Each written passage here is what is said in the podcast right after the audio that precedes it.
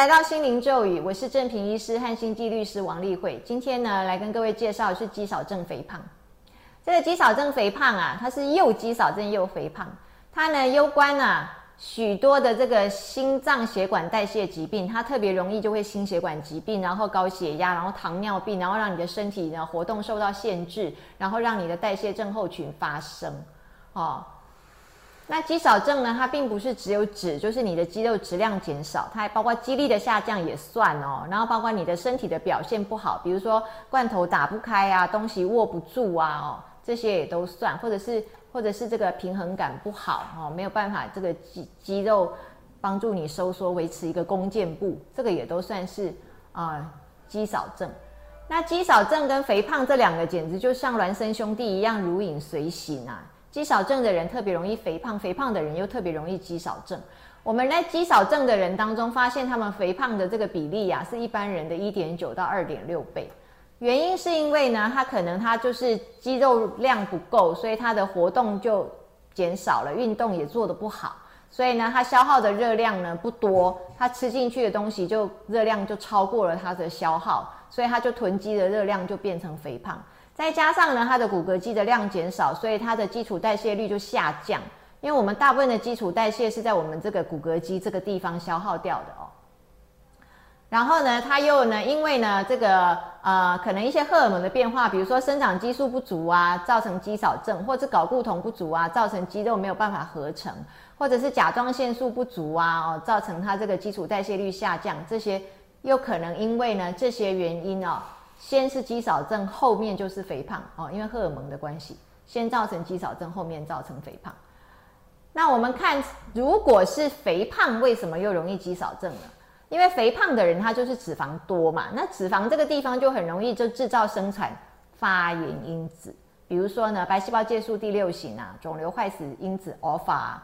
这个。脂肪特别分泌这些发炎因子，造成你全身呢都有一个慢性的低度的发炎的状况。那你身体在发炎的时候，就会造成这个肌肉合成的一个抑制哦。然后它又呢，全身性发炎会造成胰岛素阻抗性，胰岛素阻抗性呢又造成你这个肌肉呢不但没有办法合成，而且反而容易水解，好，蛋白就水解了。然后你的肌肉里面又囤了很多的脂肪的话，会造成你的这个肌肉纤维啊收缩跟放松都产生困难，所以它就变得比较硬僵硬，所以你的肌肉就渐渐渐渐的，就是哦流失掉了，加速了肌少症的恶化。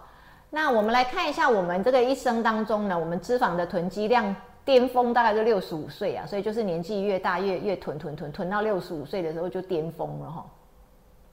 而且呢。最最巅峰的是巅峰在你的内脏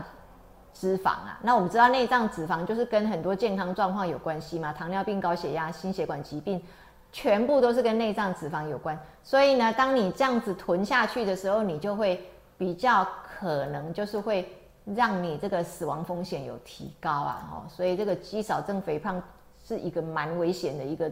一个病啊，哦，就是肌少症跟肥胖的组合，实在是一个蛮危险的事情。那我们当然就是要帮助大家去改善这个状况啊，我们当然是要让他减重嘛。可是我们不能只是给他吃减重餐，因为你光是靠这一招啊，你大概减掉的体重有四分之一全部是减到你的瘦肉，哦，这这一招是不行的。所以，我们除了减重餐、低热量饮食之外，我们必须要加高蛋白的摄取，然后再加微量元素啊、维他命啊这些也要补进去。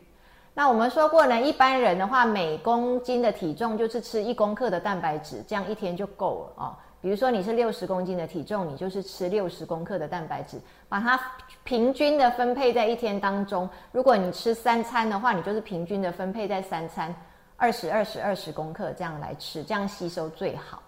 那如果呢，你是想要养肌肉的话，你这个时候就要每公斤的体重吃到一点二公克的蛋白质，比如你就要吃到七十二公克的蛋白质。如果你有慢性病，已经有这个啊心血管啊，然后糖尿病啊，那你这个时候呢，如果肾脏没有问题的时候呢，你可以吃到每公斤体重一点五公克的蛋白质，就是可以吃到九十公克的蛋白质，一样哈，记得要全天的平均的分布，不要在一餐里面毛起来把九十公克蛋白质全部吞下去，这样吸收会不好。那除了蛋白质之外，我们要强调就是呢，乳清蛋白非常重要，因为它真的要累积你的肌肉蛋白是很有效。那再来就它是 BCAA 这个支链氨基酸，你也要记得哦，里面有一个 leucine 就是白氨酸，它是非常重要的。所以乳清蛋白要摄取，白氨酸要摄取，白氨酸要到二到二点五公克一天。我的建议是直接用蛋白粉哦，用吃蛋白质粉来补充。因为呢，水煮蛋一颗只有七公克的蛋白质，你要吃到九十公克的蛋白质的话，你要吃十五颗的，呃，你要吃十十十四颗左右，十三颗了啊，你要吃到十三颗的水煮蛋才能够达到九十公克的蛋白质，那这个可能是受不了哦，你的饮食是 会吃到让你觉得真的是忍忍耐太忍耐了哦，咬牙切齿的忍耐。那运动也一定要加上去啊！我们减重的话，要可以增加的是 NEAT，就是非运动的活动。我们有讲过哦，我们在这个越减越肥这一集有讲过。但是现在我们不是只要减重，我们还要增肌。增肌的话，你就一定要运动，而且最重要的是阻力运动，就是重训，一定要做哦。我们有讲过，可以用哑铃，可以用弹力带，都可以。那有氧运动如果跟阻力运动加起来，我们称之为同步运动，这样又更好。那今天还要跟各位再讲介绍一个叫离心运动。离心运动呢，就是例如我们把哑铃举起来的时候，这个叫向心运动。我们如果把哑铃要放到地上的时候，你也会感觉其实蛮吃力的。要放下去的时候，慢慢的放下去，这个叫离心运动。那上楼梯的话是向心，那下楼梯的时候你也感觉下楼梯有一种要撑住自己的感觉，这也叫离心运动。那如果瑜伽的话，放低身体的姿势，比如说蛇式。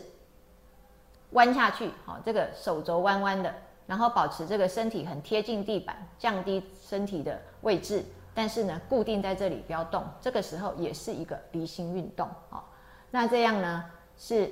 非常好的增加肌肉生成的一个方式。所以呢，跟各位建议的是，记得我们说过结构性的运动要热身，